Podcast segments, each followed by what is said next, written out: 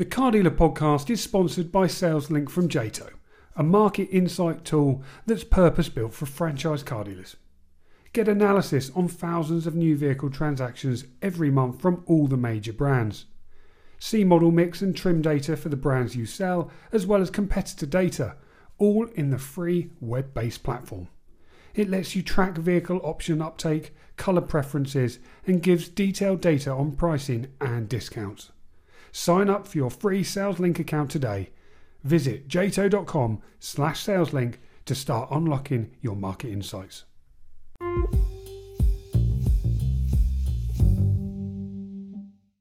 Welcome back to the Car Dealer Podcast. If you haven't listened before, we pick our favorite stories of the week and ask an industry guest to choose which were the best. I'm John Ray, and joining me this week is founder of this podcast, Rebecca Chaplin. Rebecca, Hello. lovely to have you on. How are Hi, you? John. I'm great. I was literally thinking yesterday, I miss doing the podcast. And then, Well, you can have it back. That's change had to absolutely on. fine. It's all yours. no, I don't miss doing it every single week. But it's quite nice to occasionally like this and not have to do all the intro and stuff. That's true. I mean, it's a it's a nice yardstick for my my week. Is that I know Mm. I have to say that collection of words on Friday morning. But But anyway, also, you find you're like, oh my God, I can't believe I'm doing the podcast again. It's only been three days. yes, that's exactly it. Yeah, Oh no, it's been a week. you know when it's been a busy week. Mm. Anyway, what have you been up to? What haven't I been up to? Um, I don't know. It doesn't really feel like a lot. Obviously, it was used car awards last week, and last week, yes, I wasn't Yeah, even there I think it but was. Yeah, it like was. We're just like tumbling towards Christmas now. Hmm. And apart from the usual stuff, I'll do a little a little plug for the NADA trip we're trying to organise, which has Oh, slightly yes. taken up a bit of my time this week. But um, yeah, it's all all not particularly exciting as we wind down for Christmas, or doesn't really feel like we're slowing down at all. Nope. Yes. So speaking of that that NADA trip, um, so we are organizing, or you are organizing specifically, Mm. um, a trip to NADA, which this year is in Las Vegas, isn't it? Yeah. Um, so details on our, are on our website. You do unfortunately have to pay, um, but that is the nature of travel. What can I say? Uh, but that looks. I'm quite jealous of Mm. anyone going because that does look like quite a trip.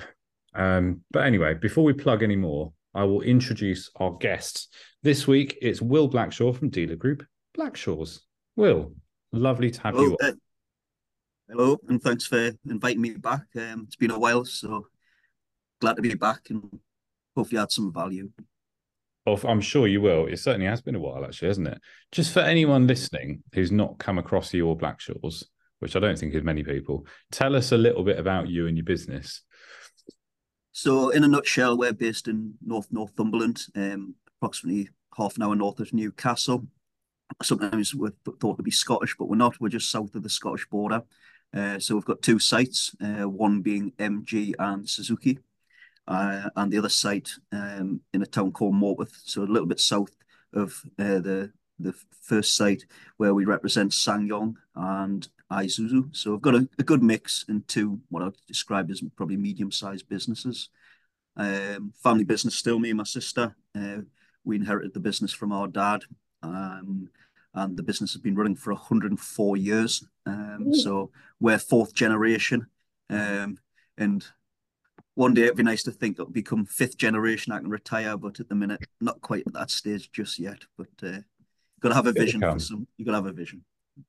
Absolutely. I didn't realize it was it was that old actually. I thought it was perhaps just you were second generation, but well, Yeah, so, um, doing a podcast.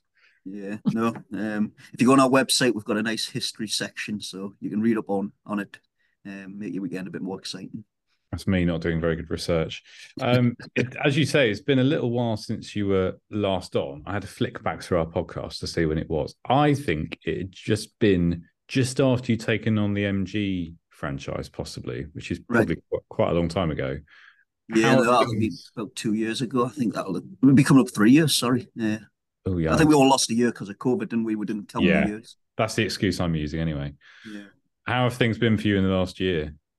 Um, surprisingly, um, this year's been very good overall. Um, I think though, what I feel the problem I don't know if it's a problem as such, but we don't seem to have consistency in the in, in the game anymore. Um, mm. we are we had a very very strong August. One of the we still had an okay September, but it wasn't a September like September should be. Uh, October was sadly a, a, little bit slow. November's finished very well. Mm. December's tracking okay, and it's like, what's going on? Um, we're trying to understand it, but I think it's at the point where, as you said before, it's be, it's come towards the end of the year. I think I'm going to stop worrying about it um, mm. and just start focusing now, ready for for next year. Um, so, so, is there anything that does particularly well for you at the moment? Not really. Uh, um, like we've got such a diverse sort of offering. Um, you know, as we said there, we're sitting there with MG as a franchise, pushing the electric vehicles as hard as we can. Um, trying to obviously advertise the benefits of that through uh, petrol hybrids, uh, which are self-charging for those that aren't ready. Uh, but then some people, I think, see the word hybrid and think they've got to plug it in. So you try to educate customers, look, it's a self-charging hybrid. Oh, well, what's these plug-in ones? Well, yes, we do have a plug-in one as well. Uh, through to, yeah, we still have a diesel pickup truck available um, for the, the business user that still needs something like that, but also wants the advantages of benefit and kind over an electric car. So, you know, you could have a business user whom they're looking for the, the, the, the tax element angle on it and they're looking at an electric car, but also they're then looking at a diesel pickup truck, and it's like, one extreme to the other. Mm. Um, so, but also then back at you know back to COVID, which I know still keeps cropping into conversations. You know, you, pre-COVID, as a as a business, we wouldn't sell anything non-franchise to us. Um, so if it didn't have one of our badges, it would go straight into a trade section. And off it went. Anything slightly older, over four year old, or maybe forty thousand mile plus, that wasn't our um, stock profile we then had to start selling stuff like that because we couldn't get the new stock. And now we're trying to also keep that going as well as our traditional new car sales and and uh, obviously there's a bit of a gap at the minute with nearly new cars, so to speak. Um, so we're trying to do, dare say, a bit of everything. Uh, and I think because of our geographical location, it's good to have as much variety as possible. Um, like I'm sitting there thinking, what have I done this year? And suddenly I'm looking back, we've built another workshop to, to handle older vehicle parks, see more vehicles come in. Valuation of vehicles is, is so inconsistent. So we've built a new reporting system on that so that we can see changes of prices of cars overnight. Uh, serves an MOT right. reminder system. Uh, we've we've rehoned that to target specific emails to specific car users as opposed to this sort of uh, general one that advertises everything. Um, we've extended our forecourt uh, to have more cars on display. So it actually has been quite a busy year, which is probably why I'm tired and ran out of thinking space in my head of why things happening like they are. But um, we're working very hard, put it that way.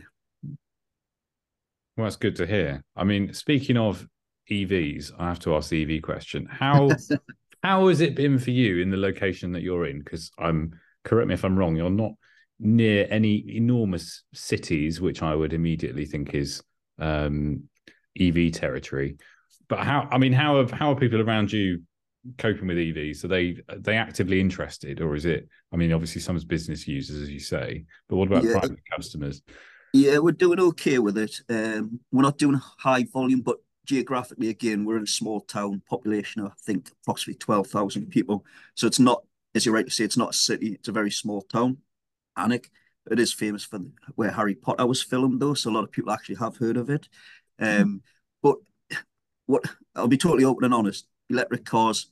Uh, when anybody asks me about them today, they're not for everybody. But if it does work for you, they're exceptional. And what I mean by that is, as I said right at the beginning, there, we're about thirty mile north of Newcastle. Mm. If you're commuting to Newcastle every day in a petrol car, and suddenly you can charge, let's say, you've got the confidence of 150 mile range to maybe 200 in some cars, give or take, you know, 60 mile day one, 120 mile day two, day three. You're getting almost, you're getting towards a full week on a charge of going to Newcastle and back from where we are. So if if you were putting fuel in traditionally, you are saving quite a bit of money in that respect. Um, so there is interest in it. Um, I think there's this perception of um, oh well there's no infrastructure well you don't need an infrastructure if you can charge at home so that's mm. what i mean if it works for you it can, and we all we've all driven electric cars more or less now in the industry. We know they're a very nice experience, so it's just a case of having them available. And as I said before, we're still selling petrol hybrid stuff for those that aren't quite comfortable to take the step. So um, we're not doing hundreds and hundreds by any means, but um, we are offering them, and there is a growing in, interest in them. Um, and I think as long as we're geared up, ready to offer them, then we're not frightened of them by any means. Mm. I think it will just continue to get better and better. Um, so, yeah. Mm. You mentioned um, you mentioned uh, October wasn't particularly wonderful for you, and you, yeah. it's a bit of a mystery as to what's going on at the minute. But have you have you noticed any from customers any change in behaviour in terms of cost of living crisis? You know, are they coming in and with let's say they're coming in with their Swift and leaving with a an Ignis or something? You know, they're downgrading or we're seeing a little bit of it um, again. Um, I use our website data as a bit of a barometer of what's going on, and I am seeing valuations of more expensive cars against cheaper cars is a bit more of a common theme. Um, speaking to more, say, friends um, and sort of relatives, etc. I think it's the mortgage element that's influencing people's buying decision. Um, mm. Like gas and electric, we've kind of, dare say, we've absorbed that or accepted where we are with that. But mm. now the next challenge is, is mortgage uh, increases, which speaking, just getting feedback from other people is on average, people's are going up around two to three hundred pound a month. Um, that's your car payment. Um, yeah. So I think that's one of the challenges, and I think people are looking at cheaper ways of of running a vehicle. Um, which doesn't help us when the cost of new cars over the last two years have just increased and increased. Um, not as many APR offers on it that we used to enjoy, and um, you know, for the majority of the generations, we've we've never experienced APRs above ten percent for a lot of years.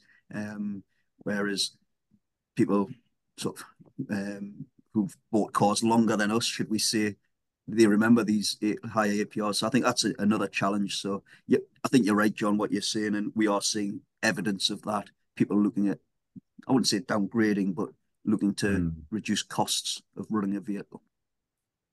Is that influencing the kind of used stock that you're keeping? I think it's given us confidence to have it, whereas mm. we wouldn't, uh, you know, um, we're seeing, like as I said before, we'd probably never sell anything over four year old. Mm. Um, like yesterday, you know, we're a main dealer, but we we sold a 64 plate uh, Vauxhall Agila uh, with 50,000 mile on the clock. Uh, we've got the confidence now that you know, as long as you prep these cars correctly, um, we still put a 12 month warranty on them, uh, despite the age, because we you know we want customers being protected. Um, and touch touch wood, as I tap my head there. I know this is audio only. Um, we're not seeing too many issues, which I think we were frightened. We every single one would come back broken. I think that was mm. our perception. Uh, but as we've like, where do you draw the line? I, I don't know, but you know, we we prep a, that car the same as we would a two year old, um, twenty grand car. Um, so I think as long as you're prepping them correctly, and you're backing yourself up with a warranty, um, there's not really an issue as such. Hmm. Interesting. Food for thought. Well, I will get us onto our stories because I'm sure we'll start cannibalizing them if we talk any longer. Um, so if you haven't listened before, Rebecca and I have chosen our favorite stories from the car dealer website this week. We don't know what each other has chosen, and we're going to have a chat about each one as we go through. At the end, Will gets to decide whose stories were the best and who is the winner. If you want to play along, which I doubt because I don't think anyone's ever done this, you can tweet us at at Car Dealer Mag and let us know if you think we've missed anything. I lost last week, uh, so I'm going to let Rebecca Chaplin go first. Over I knew you were going to say that to me. um, I there is lots and lots of news this week, so I have sort of bundled together quite a lot of my stories, which I'm worried you're going to be like annoyed with me. But anyway. raising my eyebrows is all I'm saying.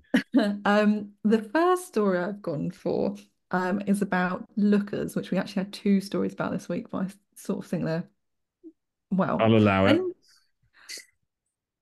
they're not necessarily related, but you could read between the lines and say that there's potentially something going on. Anyway, well, yeah, um, the first bit of news was that uh, CEO Mark Raban is stepping down by the end of the year, um, which is not something that's been officially confirmed by Lookers. so far, but there was a leaked document that was sent out to um, all of their staff saying that he would be leaving. Very nice note, personal a personal note from him saying about how much he'd enjoyed working with them all over the past five years. Um, they've obviously just been bought, um, so Mhm.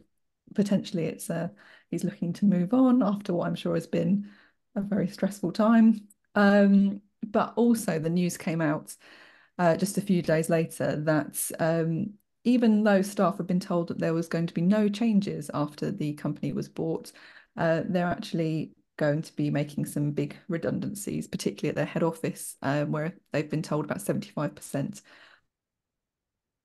of staff are at risk three weeks before Christmas, um, which is not, yeah, which I thought was the most shocking news of the week. You sort of know that things are going to change when something like that happens, but yeah, when I saw that they've been told nothing was going to, there would be no big changes, and then redundancies just before Christmas is not what you want to hear.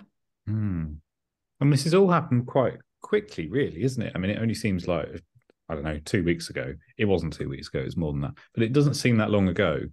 We were talking about the takeover on the podcast and all this sort of stuff. And this, yeah, you're right. This it's it might just be coincidence that these two things are happening at once, but it's Mm. not the greatest of starts. Um, no, certainly But for the employees. we don't know who's going to take over from Mark yet. Hmm. We don't know if they have anyone to take over from Mark yet. It was going back whatever five years. It was there was a bit of time, wasn't there, before he actually officially took over as Yeah, CEO, I- wasn't I it? think did he did Um, he come in after the sort of uh, there, was some accounting Yes. issues, should we say? Yeah.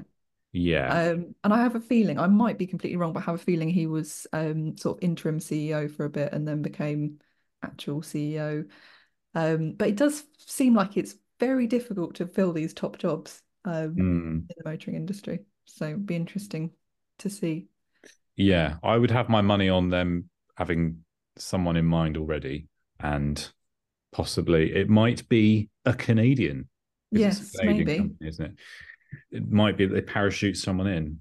We'll Mm. see. Will, have you been following this? Uh, very briefly, like again, we're quite rural and away from the city of all the excitement with these sort of businesses. Look at as Vertus, um, businesses of that size. It always amazes me though, when as, as you rightly say, Lookers um, looks like the sales finally going through um, from a Canadian company. Like, I wouldn't even know what companies exist in Canada, and it just it does amaze me how people think, oh, let's go and buy a business halfway around the world. Um, it just uh, it just absolutely astonishes me. Um, and as you rightly say, how do they find somebody? But if you're making big changes from a business point of view, you'd like to think you've got somebody lined up. I think it's a little bit Mm. like football. Before your manager goes, you you've earmarked who whom the the replacement will be. But um, and obviously the redundancy thing, it, it, it's never nice. Um, luckily, we've never ever been even close to having to discuss it as a business. Um, if we're getting quiet, our conversation is how do we how do we sell more as opposed to how do we cut costs from a staffing point of view. I hope we never ever find ourselves in that position. Um, especially when we're the size we are, you know, you know all your staff, you know all your staff's partners, you know who's got kids. It's such an emotional conversation to have. Um, so hopefully we'll never be in that scenario. But I understand it's economies of scale, it's business. Um, I'm just glad we don't have to have them conversations, and hopefully never will. What you're Mm. saying is your door is closed to any Canadian investors. Um, who want to come to us. well, back to my point of view about retirement. Um, there's always a price, isn't there? There's always a price. So. you can tweet me as well if you if, if, if anyone's listening. So. Well, I'll move us swiftly on. Um, Something more oh, cheerful? Something more cheerful. I'm going to move on to Stellantis, I think. So I'll, I'll do a you, uh, Beck. There's two stories in one here. Well, no, it's not really two stories in one. It's one story and a comment piece. Yeah. Uh, but our dear leader James had a wide-ranging chat with Stellantis UK's new boss, um, which I think he had a, quite a, a while ago, but it was embargoed until yesterday. Um, so this is in in uh, preparation for this. He spoke to a lot of Stellantis dealers, and most of them are or have been quite unhappy for various different reasons. So one of which Uh, a few dealers said to us they haven't been paid their bonuses yet, so late payment of bonuses. Um, there was the debacle with the forced registration of vehicles that were still stuck in ports. There was a massive distribution um, issue a few weeks, months ago, um, where cars were sat there in various ports around the UK and didn't make it to dealers, and dealers were being asked to register them, and customers were being asked to start paying for them before they'd even got them.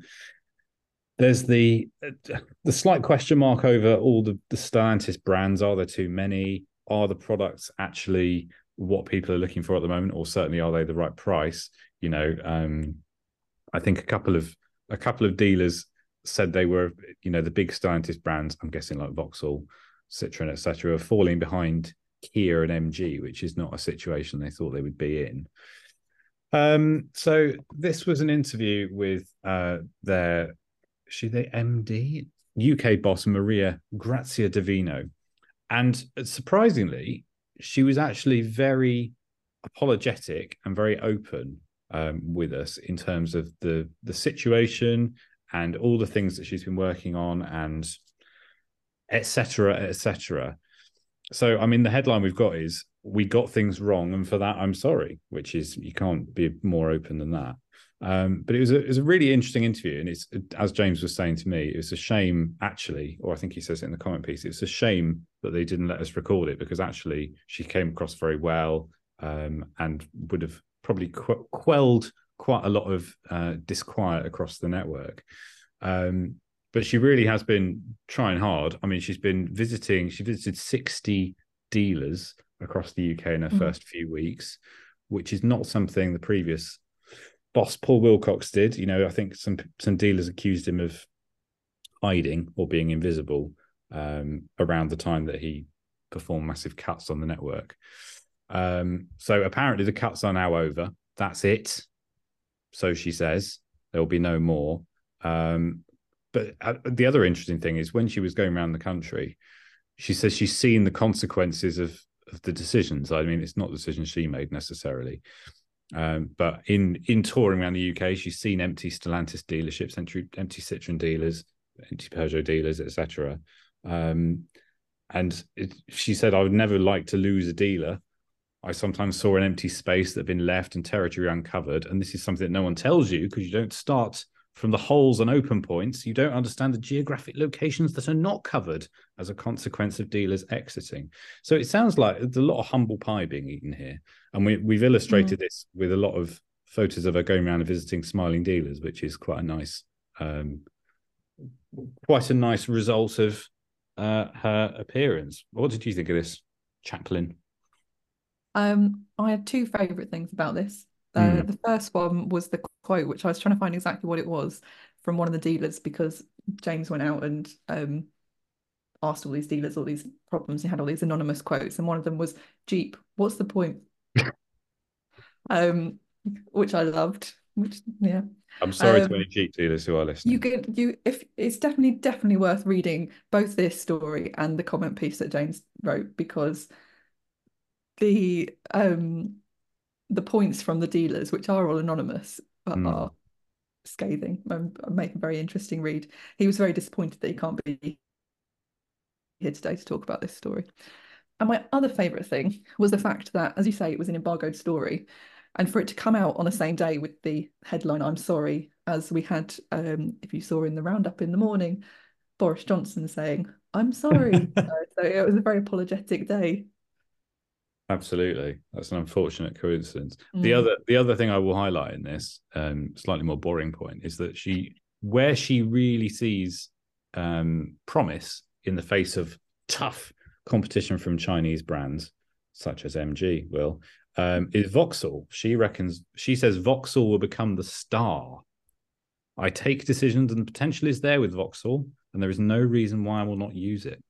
So I think that's good. She wants, in fact, she wants Vox, she wants Vauxhall to help her position the UK as the number one Stellantis market on a global scale. So Vauxhall is not dead for anyone who's listening. It's mm. not being mm. quietly forgotten about. She's going to use that. I'm not quite sure what she's going to use. Well, use something. Well, I mean, looking at the market as a whole, the fact that they've still got a Corsa And I Mm. think the e-Corsa is excellent. I saw one parked on someone's drive the other day, plugged in, and thought just it's a great It's car. excellent, but expensive. It's Yes. cost in the face of MG. That is true. Over to Will. No, it was, uh, I think, fair play to Maria. Um, funny you mentioned Boris there because my initial thought when I read the story is at least she's not being a politician about it um, and trying to, you know, and, hey, we're humans. Uh, we do things, we make mistakes, and as long as you hold your hands up afterwards, um, I think you, you've got to praise praise Maria for that. Um, uh, it was, I think, the story the line was, it's not about apologizing though; it's about the actions taken. I think is what she Mm. said. Yeah, So, people want action. th- you know, uh, my my my sort of um, view on her is she's she's moved up my my favourites list as as people in the industry for for our comments. So respect for that. But having spoke to some friends who represent them brands over the last dare say 24 months, there seems to be a lot of unhappy Citroen, Fiat dealers, etc. Um, no, there's always two sides of the story, so you kind of take it a little bit with a pinch of salt because you don't fully understand it. Um, it's not brands you represent, but when you and rightly say, uh, you know, you're going to do the odd dealer visit to, to other places to pick up a part when you're passing, or you've possibly done a dealer transfer on a sorry, bought a used vehicle off them, and there has been empty showrooms, and you're thinking, ah, well, this can't continue. Um, so to hear that it has been happening uh, at other places, because you think, is it just that dealers not doing a job for them? Uh, you you don't know the full full picture, but obviously the story sort of backs everything up now. Uh, but I just think when you've got so many brands as such under one umbrella, it's got to be messy and there's got to be waste. Um, Mm. You know, if you if you're running a, a Vauxhall, Peugeot, Citroen showroom with three very similar cars, three demos, three courtesy cars, three sets of standards, three lots of bulletins, ah, it's got to be a lot of plates to spin. Um, so I can see what this why they want to do it and try and grow volume and use this brand to help that brand, but could it become too messy um, and too complex? Would be my concern, but dare say not my not my responsibility, not our brands, so I can kind Yeah. of let them get on with that. Um, but interestingly, as you say about Vauxhall, you know, I used to look at, uh, at the SMMT registrations going back a few years, and it was always Vauxhall versus Ford at the top, trying to pinch market share. And the whole thing just seems so different nowadays. Uh, and as you say, we're, we're Chinese brands, uh, not just MG. You've obviously, I know there's a lot of other ones now starting to try and make a bit of headwind. It'll be interesting to see what it looks like in two or three years' time. Uh, I think there'll be, I think there'll be a lot more changes to come yet. Yeah, we've not really seen the half of it, have we? I mean, even across Europe, there's a lot more Chinese brands than there are here. Hmm. We'll see. this space. Over to Rebecca. I'm I'm going to make a quick other point on that and then Oh, wrap it into another story. Sorry. Um, one of the points that uh, Maria also made was about how she's pushing back their agency sales um, Yes. to 2026. She was actually in her previous role in charge of putting together all these packages for the whole of Europe. Um, and she's basically said, like, we're not ready for this. It doesn't it doesn't work at the moment. Like, we, we are going to do it, but we need to get to a better point. Um, so another story we had this week was, and I'm this is not, I don't think massively new news. I know what you're going to um, say. Yeah, I had this Suzuki boss. Dale Wyatt does not think that agency sales are the future. But I did think it was interesting the point you made that a lot of manufacturers don't, or he thinks manufacturers don't appreciate that dealers are actually an asset to them. They see he's saying in this he sees them as um, a supplier or like just a, another person to work with, but not a partner like they should. And actually, that dealers bring a lot of um, positives to the table. Um, and yeah, just I sort of think it's echoed those two things when you read Maria's thing. She it feels like she sees the benefit of the dealer network, which maybe previous management sort of were keeping them at arm's length. I don't know what you Hmm. two think about that, but that's sort of what I picked up from that story. Yeah, I mean, I as you say, this this Dale Wyatt thing. This is um he's echoing effectively what he said last year. No, it was this Mm. year. Oh God, months earlier this year at our Car Dealer Live conference. Um, you know, he he effectively said to us, "Agency is not for me. I would have to change. So even if I wanted to do it, which I don't, I would have to change so many things. I'd have to. I think he said I'd have to fire my in almost my entire executive team and replace Mm. them with a you know one that's more retail focused fire me replace me with dash gupta you know all these sorts of things um and he's echoed that in it's in cox automotive's latest insight report isn't it and he's he Mhm. said some manufacturers view the dealer as a cost and they want to use agency to effect a knowledge and relationship transfer. So in other words they're using agency sales as a sort of mask for taking over control which is a yeah which is a statement we've heard before isn't it? Um but yeah he, he thinks car dealers are the embodiment of the brands they represent.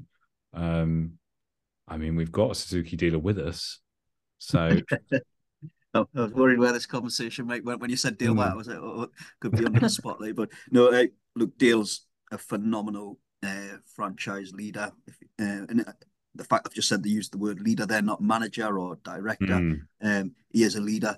Um, he's got he's got that brand well oiled. Uh, he's got some exceptional staff, um, and the agency thing again. I, funny enough, I had noted uh, agency um, and forgot to mention it there on Stellantis got taken away. Look, me, and it feels like I use the word comfort when Dale says all this stuff about agencies not for us, uh, because I think there's still a lot of fear around it as a dealer, and nobody's kind of went black and white with margins. This is how it would look, and I think you know ultimately, if you get the same return as a dealer, why would you be bothered? Um, as long as you're getting a return, then you've got that comfort. It's it's fear. Agency to me is a fear factor of how does it look, how does it work financially. Um, am I safe under contract? Can I get terminated instantly, etc.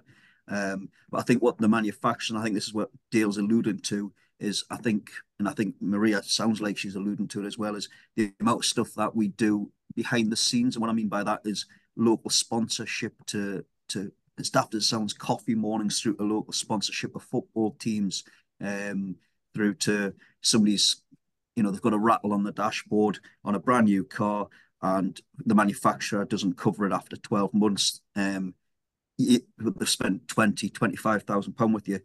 You fix it under Mm. goodwill as a dealer because that customer's had three or four new vehicles off you. Suddenly, if the if you're thinking, well, I can't justify that cost anymore uh, from a goodwill point of view, it, does it become a bit of us and them as a put the word partnership? I feel could disappear quite quickly. Uh, you know, where we've we've got to keep promoting the brands. Um, we've got control over the used stock pricing, which again is an important part of any any franchise business. And that's what I mean. You go back to the word fear. There's too much unknown and uncertainty, and I've just I've done a little bit of research on it uh, with the, the Prestige brand that I tried it, and I don't see them selling more cars. Um, so I don't think I'd like to think it'll never happen because I don't think it needs to happen. But again, it's out of my control, sadly. I can I can see it never happening with Suzuki because I think Suzuki Suzuki I always think is quite a unique thing unto itself, isn't it? Because I apart from agency, I always harp on about local dealers and how important local dealers are, as you say.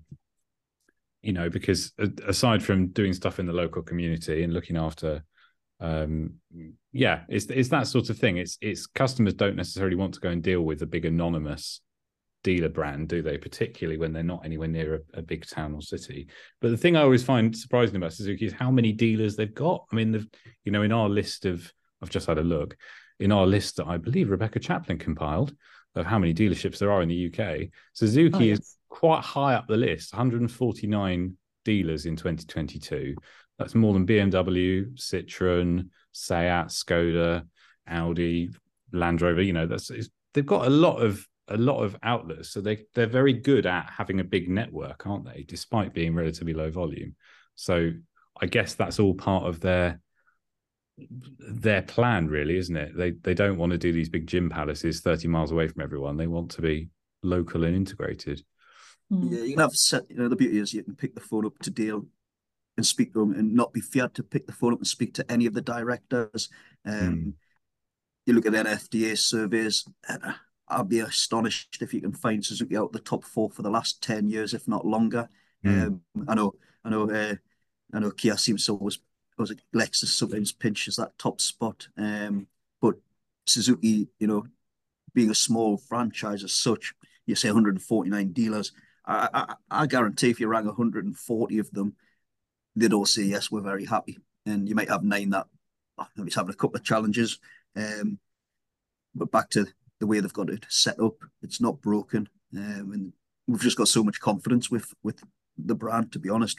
And we were as a, before the this uh, this podcast. I know we had a brief chat there about being at the Suzuki conference, uh, the the plan they've got for new product and the way they're going to bring it in, um, in terms of at what point of these vehicles. It just makes so much sense, um, and you know we've all come away from from the conference.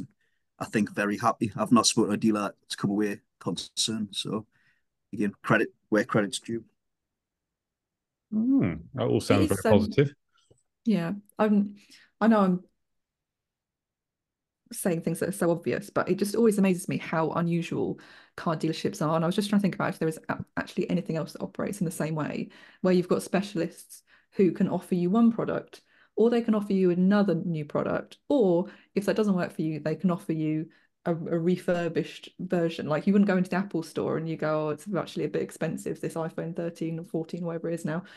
And they go, oh, well, come over here and we have a whole range of everything that's completely not our brand as well or or why don't you come over here and there's a, a mm. samsung like i suppose maybe carphone warehouse but they're not they don't sell it like it's not the brand is it you're not you're not the brand in that showroom or in that yeah shop. independence to, to a degree so in on the one hand i can see why they're like why are we doing it this way this is so unusual and strange but on the other hand there's a reason why you're doing it that way yeah there must yeah. be so many um, sales that are made off the back of the fact that these franchises often have something else they can offer mm. if hmm. actually that product doesn't work for them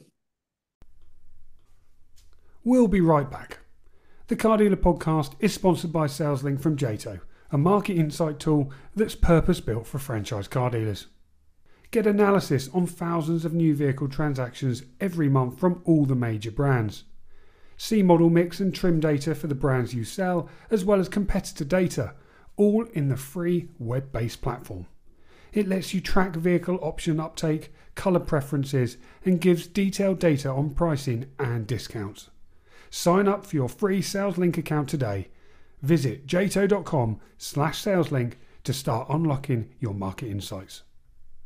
Okay. Uh, I will. This is very awkward for us to talk about James's project when he's not here. But I'm going to yeah. Also, because I've not watched the new video yet, but oh well, I feel like I've heard enough about it. okay. Well, in this week's episode of uh, the AI car dealership project, forgot the name there. um, James has been off pitching it to various different people. One of which is one of whom is Mike Brewer, um, so we went off to Mike Brewer's house as we do every year, you know, just for a, a knees up, um, and also to record some bits for Used Car Awards. And James sat down and pitched it to Mike, not having told Mike um, what the idea was or anything like that, and got Mike's reaction on James, the man who's never sold a car in his life, starting a car dealership. Um, so it was quite an interesting video and quite an interesting reaction from Mike. I think uh, what I found surprising is, and I will leave, I won't tell say too much about the video, um, but generally the reaction from everyone has been very positive and very kind of, yeah, that's a, a really good idea. Actually, yeah, go on and do that. Because I always think James has a slight habit, and you might agree with me on this, uh, Rebecca. Has a slight habit of coming back from a meeting and going, "Yeah, they really loved it. It was really, really well. Everyone was, yeah, they were over the moon when they might have just said, perhaps, yeah, that's okay. Yeah, reasonable idea. So yeah. it's nice to be in the room when these people actually say, yes, that is a good idea. Mm, um, and I also so... think I, um, it shows how negative my friends in the industry are in comparison. Because when I told people he was going to do this, they all went, why would you do that? that is a terrible idea. Try and set up a used car dealership at the moment. Um, well, I will say there's a, there's a little but, bit of that. So, I mean, Mike did say perhaps not doing it at the best possible time. Um, but you know, on the positives, you've sort of said you've got to really put your heart into it, and you've you've got to plan it all out and know what you're doing before you start doing it. So, hopefully, that is the case we can't see inside James's brain, but no. hopefully it will go okay.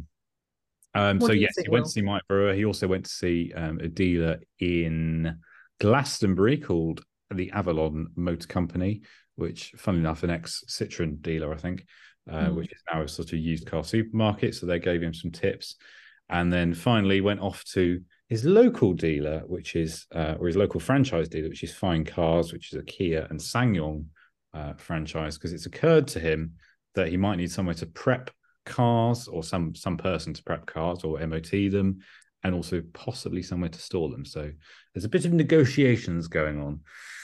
Um, so worth worth a look, if only for Mike Brewer's uh, reaction, which is quite amusing. Um, but yes, keep keep updated as it goes on because it's sure to get hairier from here. I want to know what you think, Will. Oh, go on. What have you watched Um, these, Will? I haven't watched them yet. I did listen to the last was it last week's podcast uh, where it was was being discussed, um, and my initial thought and vision was Clarkson's farm. That, that's what sprung to mind. um, so I was like, okay. So I've, I've read read uh, read the story a couple of days ago. because I thought, well, actually, where is this going? And I didn't know if it was a, a story about how AI is going to influence the industry. I don't know if it was just a bit of razzmatazz James getting excited uh, with an idea, or if he's can be actually both of those things, this. yeah. Um, so I'm intrigued as to where this is actually going to. Uh, uh, this, I mean, this is a compliment, but I'm sort of treating this a bit like a soap TV show. Where where's this going to actually go to? Um, and I just kind of I keep picturing, as I say, Clarkson's farm with James's car dealership, but being powered by AI as such. Um, so I'm very intrigued. Um, so Hmm. I need to know That's who's what we going to like. what what's his um what's Clarkson's like assistant called? Caleb. Caleb. Uh, Who's going to be James's Caleb? Who like? I knew you were going to say that. I think the, I think there's some I think John I think that may fall on you on your shoulders. John's very good at the disappointed face of just like why? No, I think it needs me to come in and go, "Why are you doing that?" In a in a West Country accent, Yeah. which I won't try and affect on the podcast. Um, so, Will, have you had a play around with any AI bits and pieces? Yeah, um, we we use it as a for a, a live chat functionality, um, and very quickly uh, I'm sort of criticizing myself, but in a positive way when I tell you this. Um, we we have to have live chat, um, but trying to man it with the business of our size was difficult. Um, and then at night time we we don't have the the the well, I wouldn't say that uh, we just didn't have the personnel to do it properly. Um, which I think if you're going to do something with like social media, that sort of thing, you do it properly or you don't do it at all. Hmm. Um, so we took a third party company on, and to be fair, they were limited, and they were just sadly just doing data capture for us, uh, which is all they had the skill to do. We then introduced the AI version, uh, which specializes in the motor trade, and you basically I was like, well, how does it actually work? And they basically just pull off data from like the cap code and cap data and use it in that respect. Um, we don't see a lot of leads, but because I think what it's doing is it's answering them initial questions, and then the the consumer is then going on to um, call action buttons within the facility. But I read the transcripts weekly um, to see what people are asking. What I'm finding is it's a great tool to understand what customers want to know that you're not providing them with the information. And as I say, we've been running for 104 years. We've had a website since www.originated. Hmm. And I cannot believe the mistake we'd made. And it was we never displayed number of owners on used vehicles. Um, we, we just totally overlooked it. And that's what I'm saying about criticizing ourselves. Um, the field was always there, but we just didn't have it put on. So, um, and then the live chat was picking that up. Um, so we quickly done a bit of mapping in the background, and people were asking how many owners, how many owners, and the, the AI was saying, "I don't have that information. I'll contact the sales team." Now we can provide that information. Um, so it's good to help understand what, the, and I think as the journey changes back to electric cars, um, as people are asking questions about that, you're finding out what consumers want to know. Um, so I think I think it's got its place. Uh, I'd hate to think it would ever take over the whole business, but um, that's where we're at with it. I'm quite comfortable with it in that position. Um, Hmm. what else can it do in the future? Um, things like the warranty was a good example. Uh, People are asking what warranty do we get? Back to my point before, we offer a 12 month one regardless. So straight away, the AI bot can go back with that information very quickly, as opposed to uh, them having to go through various tabs and read up. Um, so I, I think it's it's very good. as long as it's used in the in the right manner. Hmm. Not to set up a dealership, but I'll hold judgment on that one. Yeah, I mean, I I can't speak for James on on his plans on how far he wants to to use AI, but I think I think the thing is to use it as a tool, isn't it? It's it's never gonna, well, it might one day replace us entirely, but at the minute, it's using it within the means that you can use it for, like your live chat. I'm I'm guessing when people log on, they don't. It's it becomes quite apparent they're not speaking to a, a car salesman. You know, Yeah. it's, it's our just our by the way answer is, is, our opening sentence is uh, I think it's called Lisa, um, the virtual assistant. Which that was the. To be honest, we were like we were playing around with names. Should we call it the Ba- uh, Blackshaw's Badger works through the night type of thing? Um, make a bit of a mascot, but we're like I think we're over we're over cooking this a little bit. Um, and virtual Lisa was the the the the standard parameter when it was set up. We just left it as virtual Lisa. So. um, Hmm. Yeah, she doesn't. I mean- she doesn't complain too much to HR either, so we're Oh, quite well. happy. always a bonus. Mm. Yes, well, keep an eye on our progress with that. Um, and that's all I have to say. And hopefully, James will be back next week to extol the virtues of AI and how positive all the meetings he's had have been. Mm. Chaplin, over to you. So I'm, going to move us on with some breaking news, which I just realised was published two minutes into our podcast. Very exciting news. I'm just sound not trying not to sound too happy. The headline is "Outspoken Cazoo founder Alex Chesterman finally bows out of used car dealer." So um, yeah, today Alex Chesterman has. you can tell James has written this story as well. Um, starts with Alex Chesterman, the outspoken founder of online used car dealership Cazoo, has finally stepped down. Um, so it says in this story that the former CEO was said to be retiring, along with four other directors who stepped down at the same time. Mary Riley is the only board member who is remaining with the firm, um, and it's now going to be chaired by Tim Isaacs, who is an accountant with a background in fund manage- management. Um, Well, it's a day I we never thought would come. No. Well, that is just an indication that Cazoo is not the same company that it was. Yes, exactly what I thought. It's all changed, doesn't it? Completely different operate. Well, apart from the logo and the, you know, sponsorships, Yeah. things like that. Very different company from what it was. James will be kicking himself that he's not here to talk about it. Yes, definitely. Hmm, that's very Uh, interesting. So, what do you make of retired then? well, we'll see what he does next, won't Hmm, Could, could, Maybe could take over. new plan. Could be the Lookers manager next. there we go. yes. We've solved two mysteries in one.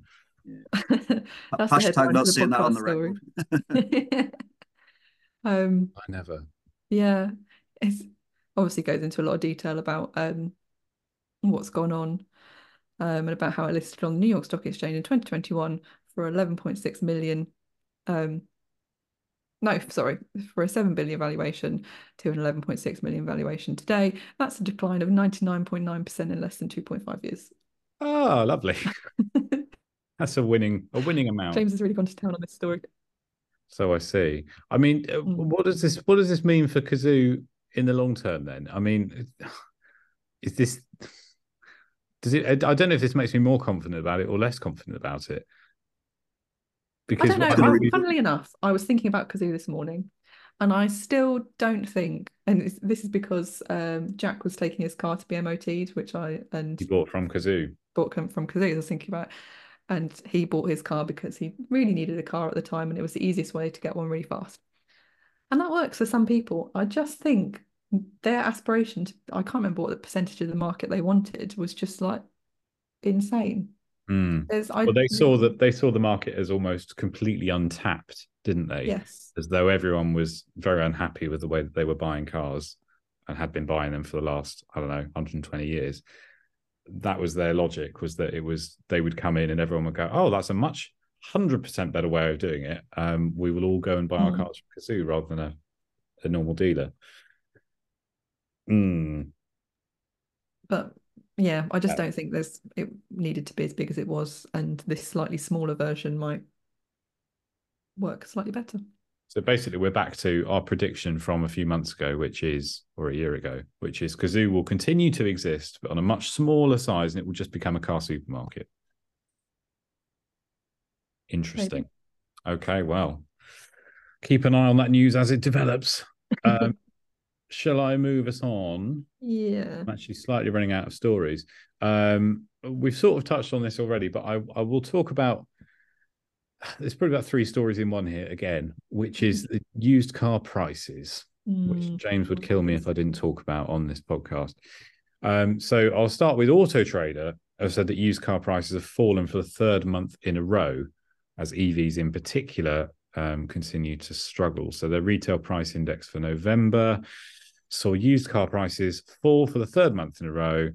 Um, and yeah, it's it's not looking great. Uh, used car prices have fallen on their platform 2.5% in November compared to October. So that's a reasonable jump down.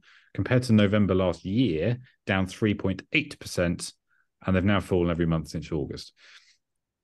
Slight uh, issue we have talking about used car prices, and we've touched on this last month, is that we do get a lot of conflicting information from various different sources. So here's Auto Trader saying they've fallen. On the other hand, Motors, previously Motors.co.uk, have reported that it's been a pretty stable month for used cars. What the two do agree on, though, is that people are looking for older cars. So, in the cost of living crisis, the demand for older, cheaper cars has increased. That's what both of these platforms are saying. And I don't think anyone would necessarily disagree with that. Will, what are your thoughts on that? I was hoping you wouldn't pick this story up because it's a, it's a, it's a way to spoil spoil the end of a week, isn't it? And go into the Sorry. weekend on a, ne- a negative. But eh, back to my point before, consistency, um, and you know we're selling everything from the 64 plate Agila through to a 35 thousand pound uh, pickup truck. Um, so we're seeing a lot of there's no there's no sort of um, what's the words I'm looking for sort of um, average across it. Um, like a quick example, last week we we had a a, vehicle which is a, a plug-in hybrid, so not an electric, but obviously hybrid uh, plug-in, and that had dropped from the start of November to the second week of November. Uh, it was six hundred pound. It had dropped from a cap average price of- point of view. So I'm sitting there thinking, well, common sense would say if it's dropped that much, it's going to drop another three, four hundred quid by the end of the month. There's a thousand pound.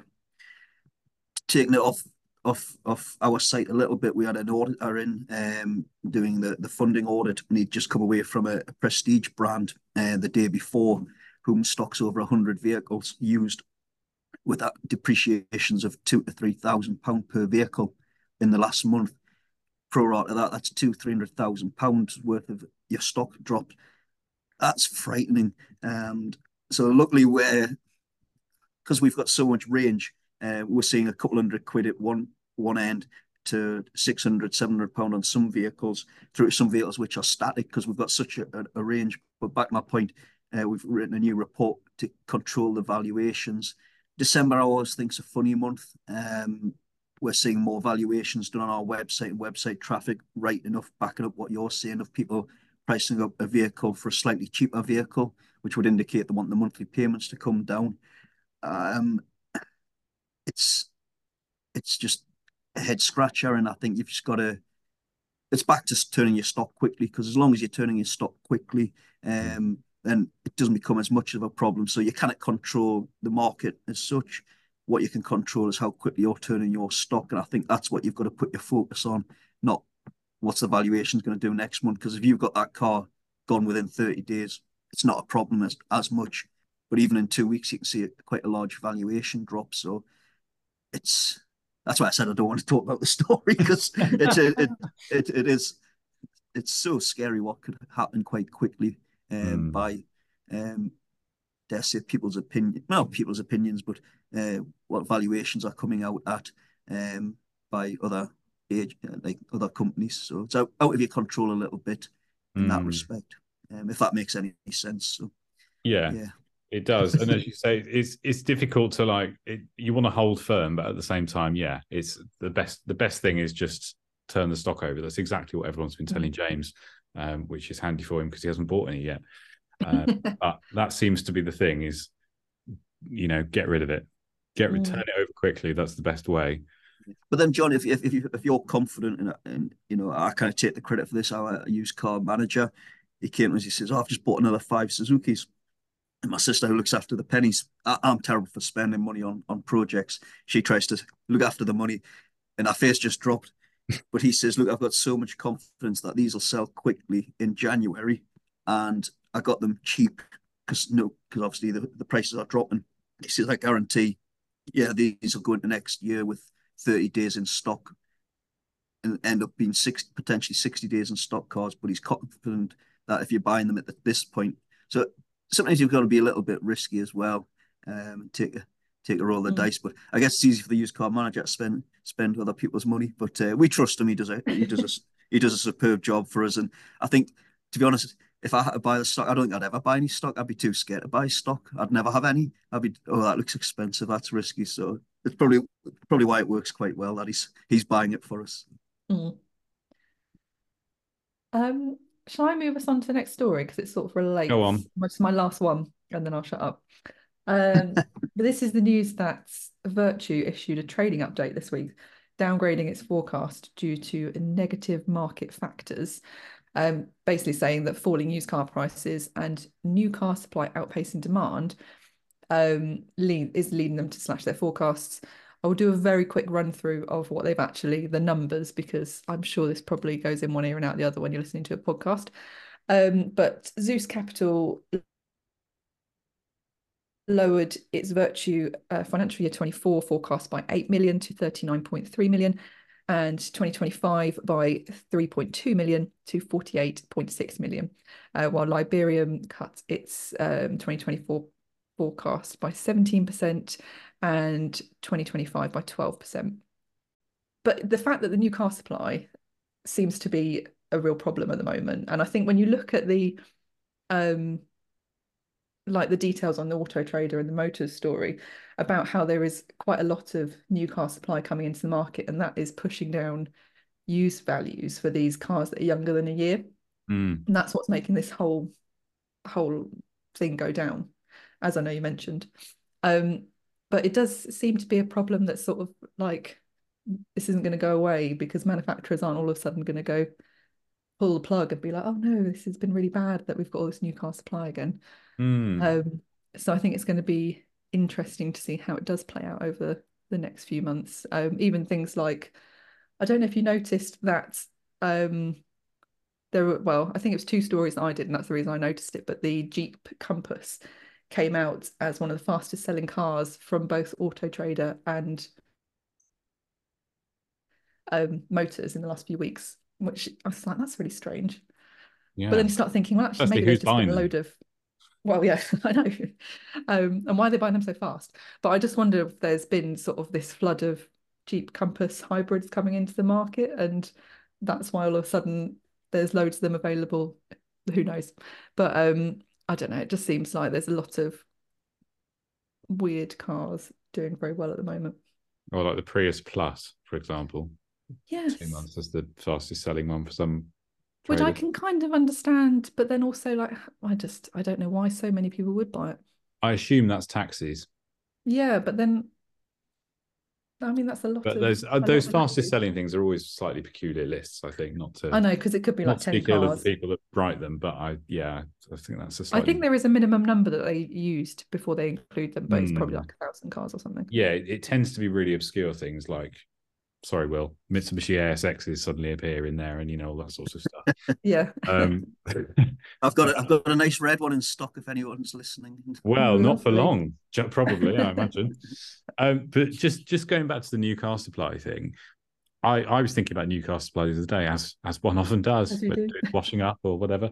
Um, but we we spent quite a long time, and I know the pandemic has broken my brain in terms of when things were. But I, it felt like for ages we were doing podcasts and Car Dealer Live saying, when will the used car pricing bubble burst? And mm. people were saying, it's not going to burst. It won't burst because you're going to have three years of no um, no cars whatsoever in the market because of the pandemic. And that's going to continue. And we're not going to see the end of this for some time. And it just feels like we are beginning to maybe see the end of it now. Mm. You know, I've just talked about used car prices. This is talking about sudden influxes in uh, new car supply. That uh, that is going to change again in the next however many months, isn't it? As um, or months and years as EVs make up a bigger and bigger proportion. Um, mm-hmm. Perhaps you could say an artificial amount of EVs being produced um, to bulk out the CO2, blah blah blah targets. Um, you know, all that sort of stuff. There's there's a lot of flux coming our way, isn't there, in terms of mm. new car supply? And we we desperately need it. Excuse me, is the problem because there are so many dealers still saying to me that there's not enough used cars out there. I can't buy enough used cars. We need all these new cars in the market so they flood through and mm. and become used cars in a few years. But all of a sudden, I think they're going to be the right new cars again. is a different matter, though. That's true. Hmm. Will thoughts? we're, re- we're really killing this Friday, Friday vibe, aren't we? if I'm totally honest, I think we've we could get ourselves in a very challenging situation. I think there's a, so many influences um, around this, and what I mean by that is so used cars, as you rightly say, used cars were getting stronger and stronger. So people dare say have possibly paid higher higher prices than what the cars would have been traditionally, um, and from a, a, cost versus a new vehicle at that time. You then fast forward a bit, and you've got, as we sounds like a broken record a little bit now, cost of uh, living crisis with gas and electric. I feel that's absorbed a little bit, but then on top of that, you've now got uh, these mortgage increases for a lot of people who lose a bit of disposable income through that and then you've got the price of new cars. And you look at the price of a new car versus what the same car would have been maybe five years ago. And the price of new cars through various again reasons um, shipping costs uh, material costs a new car on top of that you've got the, the aprs and i just think the gap now is so so big. And obviously manufacturers not just our brands um, which i think they've done a, a good job but they've had to start building new cars and have the potentially overcooked how many new cars are coming in, and I just don't think the buyers are there for them. Sadly, because people aren't in a position to afford to change or see the the benefits of changing to a new car. Um, but then the manufacturers are going to then have to do something. Um, it wouldn't be a podcast without Tesla creeping into the conversation. Um, you know, we, we know they're dropping their prices. The pressure then on manufacturers from CAFE regulations, you know, they're going to have to stack pricing up on non-electric vehicles, I feel, to absorb the potential fines they might get to or to generate the income to put towards selling electric cars through consumer mm. offers. It's an absolute storm of a mess potentially. Like we're, I think the beauty is over the last few years as a as an industry, though, I think we're so resilient and we we we do change as quickly as we need to. Uh, we combated the the lockdown situation. Uh, we've all adapted to selling cars online more. Um, so I think we will always work our way through it, but there's a lot, a lot of outside influences affecting this. Uh, but you're right, new cars will have to be made because the factories have got to keep making cars. The manufacturers have got to exist. It's then how do we make them look attractive price wise to the consumer to buy the new car and then that obviously then affects the used car price. I think you're right. I think the used cars will continue to come down, and I think the manufacturers will then have to make the new cars more attractive, and I think we'll be back to where we used to be um, in not the not too distant future. Um, of I hate the word pre-reg and might start creeping back into conversations uh, in the not too distant future. Mm, well, certainly at the minute, it seems to be fleets taking the brunt of it, doesn't it? But mm not always going to be the solution. Anyway, shall I shall I move us on to my final story? It's a nice story. You'll be thrilled to hear. Yay. So, this is a car dealership worker has been given an award for saving a customer's life after they had a heart attack in the showroom. Um, so this is an award from the British Heart Foundation. Um, it was a mm. Peter Vardy dealership in Scotland. Peter Vardy, Jaguar Land Rover Aberdeen, um, and Stuart McCreath administered life saving CPR to Stephen Smith when he went into cardiac arrest um, in the showroom. So he's a, the hero is a 36 year old parts advisor. Um, and he got out the showroom's defibrillator um, and managed to keep him keep him alive until paramedics arrived at the scene. So he's been named a hero, a heart hero is the name of the award at the British Heart Foundation's Heart Hero Awards, uh, which was on Wednesday in London. Um, so that's jolly nice, isn't it? This is the second story we've seen like this. I think we had one a, a couple of years ago about a Mm. Nissan dealer employee. Um, so this just shows, doesn't it? I think we uh, after that story happened, there was a bit of a a wave of uh, dealers saying, "Right, that's good. We're going to put in a in a defibrillator, which is a word I can't say, in our dealerships." Um, and maybe the same will happen from this one, which is can only be a good thing. Mm. And if you don't have one in your dealership, you can download download an app which tells you exactly where the nearest defibrillator, def- I can't say it either, is to you. If you are in a situation where someone needs one, um, and you don't know where the nearest one is, you can find that information online. Potentially. I'd, I'd really, life. really preach to those that who are listening who haven't got one. Please go and get one, and hopefully it's the biggest waste of money in the respect that you'll never need it, but they're not a lot of money for the cost of a life. Uh, we've got one on both at both showrooms. Uh, sadly, a couple of um, close connections have sadly passed away due to heart heart attack, stroke, heart conditions. Um, and as I say, we've never needed them. I hope we never ever need them. But for what the what the cost is, if there's one thing you're going to do, go and get one. And I'd pledge anyone to to make that commitment to to get one. Um, Well, that sounds like a good note to end on. Um, Mm. So, Will, uh, are there any stories this week you think we have missed? yes, yes, Oh, oh, yes. Is it the one I'm very you? unprepared. It's very annoying. No, um, there's a story about um, shameless plug here, the Nada trip. Um, luckily, I've been to Nada a couple of times over the years. Um, both times ended up in San Francisco. The fact it's in Vegas is, and I've been to Vegas, and it's my 40th next year. I'm, I'm definitely going. Um, hopefully with the car dealer crew, but I, I might get a sneaky invite via another door. But uh, if that doesn't come off, I've I've committed to being going. But if you've never been to Nada, um, I'm forgetting the package price. I think it started just over two thousand pound. Yeah, it's two thousand pound. It's not a cost; it's an investment. You, I guarantee, if you go, you'll not come. You will not not come back revved up for for for the rest of the year, and you will generally get so revved up with ideas. You'll sell more cars off the back of it. It's a genuine investment. The fact it's in Vegas is just absolutely awesome, um, and the fact that you can go with like-minded people it'll be such an experience. And if you've hummed and hawed or you're on the fence about it, um, just make the commitment and just get signed up and go because you'll have the best time ever. Um, and I think Becca said I'd get a free invite if I mentioned that or something.